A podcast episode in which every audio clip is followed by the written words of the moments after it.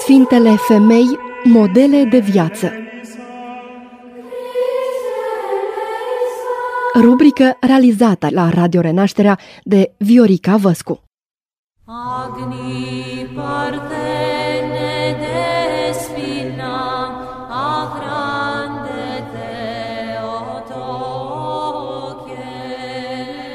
Bine v-am regăsit, stimați ascultători, la o nouă incursiune prin calendarul creștin-ortodox. În sinaxarul zilei de 22 martie găsim pomenirea Sfintei Mucenițe Drosida, fica împăratului roman Traian.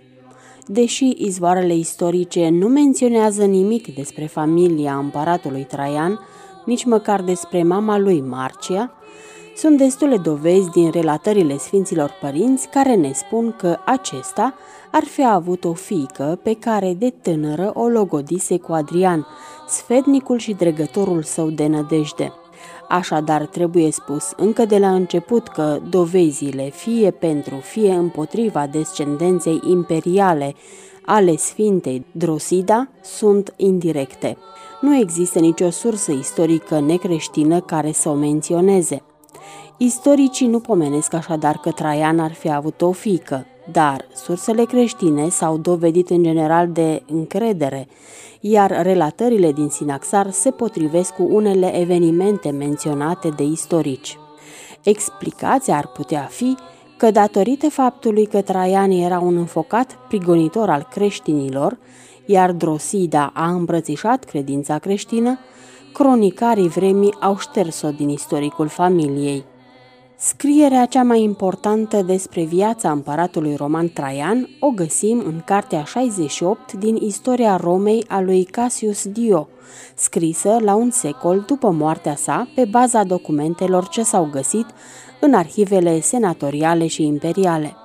Despre Traian, unul dintre cei mai importanți împărați romani, numit în timpul vieții sale Optimus Princeps, s-a scris în timpul vieții sale doar în panegiricul lui Pliniu cel tânăr. Aici nu se menționează nimic despre Drosila. Primul document care vorbește despre ea este o predică a patriarhului eretic Sever al Antiohiei, care ne spune că era tânără, că s-a născut în purpura regală și că a primit moarte mucenicească. Sfântul Ioan Gură de Aur, pe când era preot în Antiohia, i-a dedicat Sfintei o predică întreagă, sub numele de Laudă la Sfânta Drosdida și despre amintirea morții. Dar el nu face referire însă la viața ei, ci doar la mucenicia Sfintei.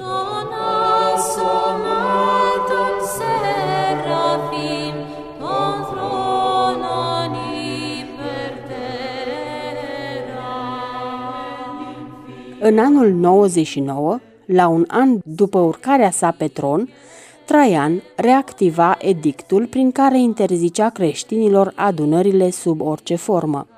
Persecuțiile erau crunte și au culminat în anul 104 când era de ajuns un simplu denunț anonim pentru ca un creștin să fie judecat și executat. Trupurile martirilor erau abandonate pe locul martirajului pentru a-i înspăimânta și mai mult pe creștini. Nu se știe așadar cum a ajuns fica lui Traian să cunoască învățătura creștină, cum a ajuns să îl iubească pe Hristos. Dar, într-una din zile, a aflat despre cinci femei creștine, cinci fecioare, care viețuiau în afara orașului Antiohia Siriei, care se încumetau noaptea să adune trupurile mucenicilor executați, să le ungă cu mir și uleiuri aromatice, să le pună în pânze albe curate și să le îngroape în pământ cu rugăciuni și cântări. Acest lucru i-a stârnit fecioarei Drosida curiozitatea și a plecat să le cunoască, dar să se și alăture lor în munca sfântă de a aduce odihnă mucenicilor. Numele celor cinci fecioare erau Aglaida, Apolinaria, Daria, Mamtuza și Taisia. O perioadă, munca lor împreună i-a adus Drosilei multă bucurie.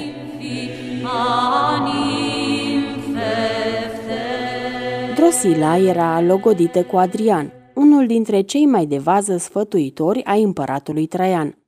Acesta, văzând că dispăreau noaptea trupurile martirilor, a pus la pândă mai mulți soldați pentru a-i prinde pe cei care îndrăzneau să neglijeze porunca împăratului. Și chiar în prima noapte au fost prinse cele șase fecioare și întemnițate. A doua zi au fost înfățișate împăratului Traian pentru judecată. Dar surpriza lui a fost foarte mare când printre prizoniere și-a recunoscut propria fică.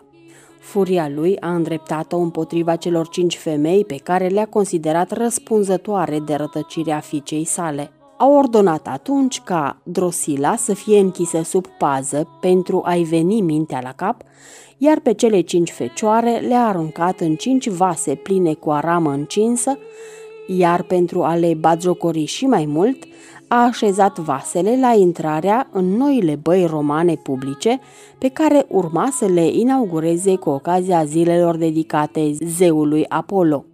Sinaxarul ne spune că nimeni nu putea intra în camera băilor obșești, căci cel ce se apropia cădea mort. Văzând acestea, preoții păgâni au poruncit să fie îndepărtate acele trepiede. Adrian a sugerat să se retopească trepiedele și din ele să se facă cinci statui cu femei și le-a așezat la intrarea băilor pentru batjocură. În urma unui vis în care Traian le-a văzut pe fecioare sub forma unor mielușele albe, el a poruncit ca un foc să fie mereu aprins pentru a aștepta pe a șasea mielușică, pe propria sa fică. Într-un nou edict, el a scris, citez, Bărbați galileeni, care vă închinați celui răstignit, scăpați-vă pe voi de mai multe munci, iar pe noi de osteneli, și fiecare dintre voi singur să se arunce în cuptorul cel pregătit cu foc. Am încheiat citatul.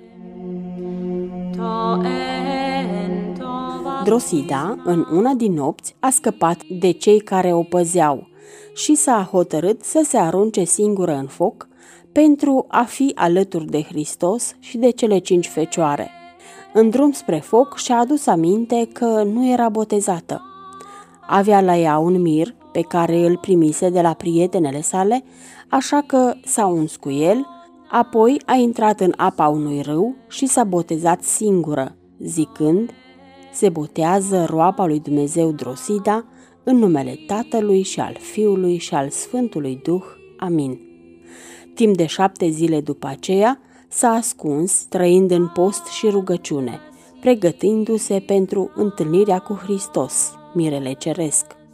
În a opta zi, Sfânta Muceniță Drosida a mers la cuptor și s-a aruncat în foc.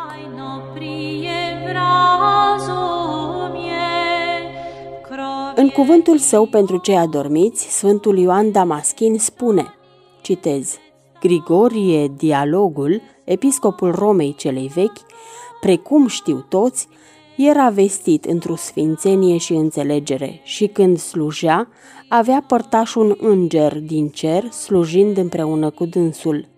Acesta, călătorind oarecând pe podul cel de piatră și stând întradins, a făcut rugăciune către Domnul cel iubitor de suflete pentru iertarea păcatelor lui Traian împăratul. Atunci a auzit îndată glas de la Dumnezeu zicând, Rugăciunea ta am auzit-o și dau iertare lui Traian, dar tu să nu mai faci rugăciuni pentru păgâni. Am încheiat citatul.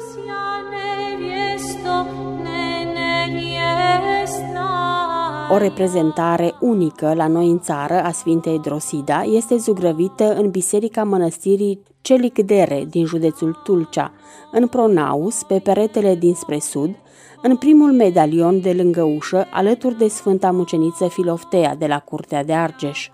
Iar altarul de vară al mănăstirii Bucium din Iași o are ca și o crotitoare.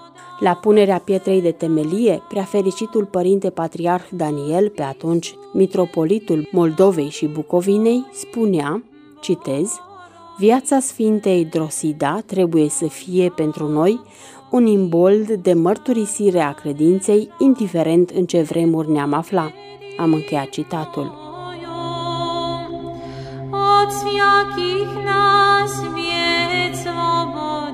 Etimologic, numele Drosida provine din limba greacă și înseamnă rouă, reprezentând prospețimea și puritatea.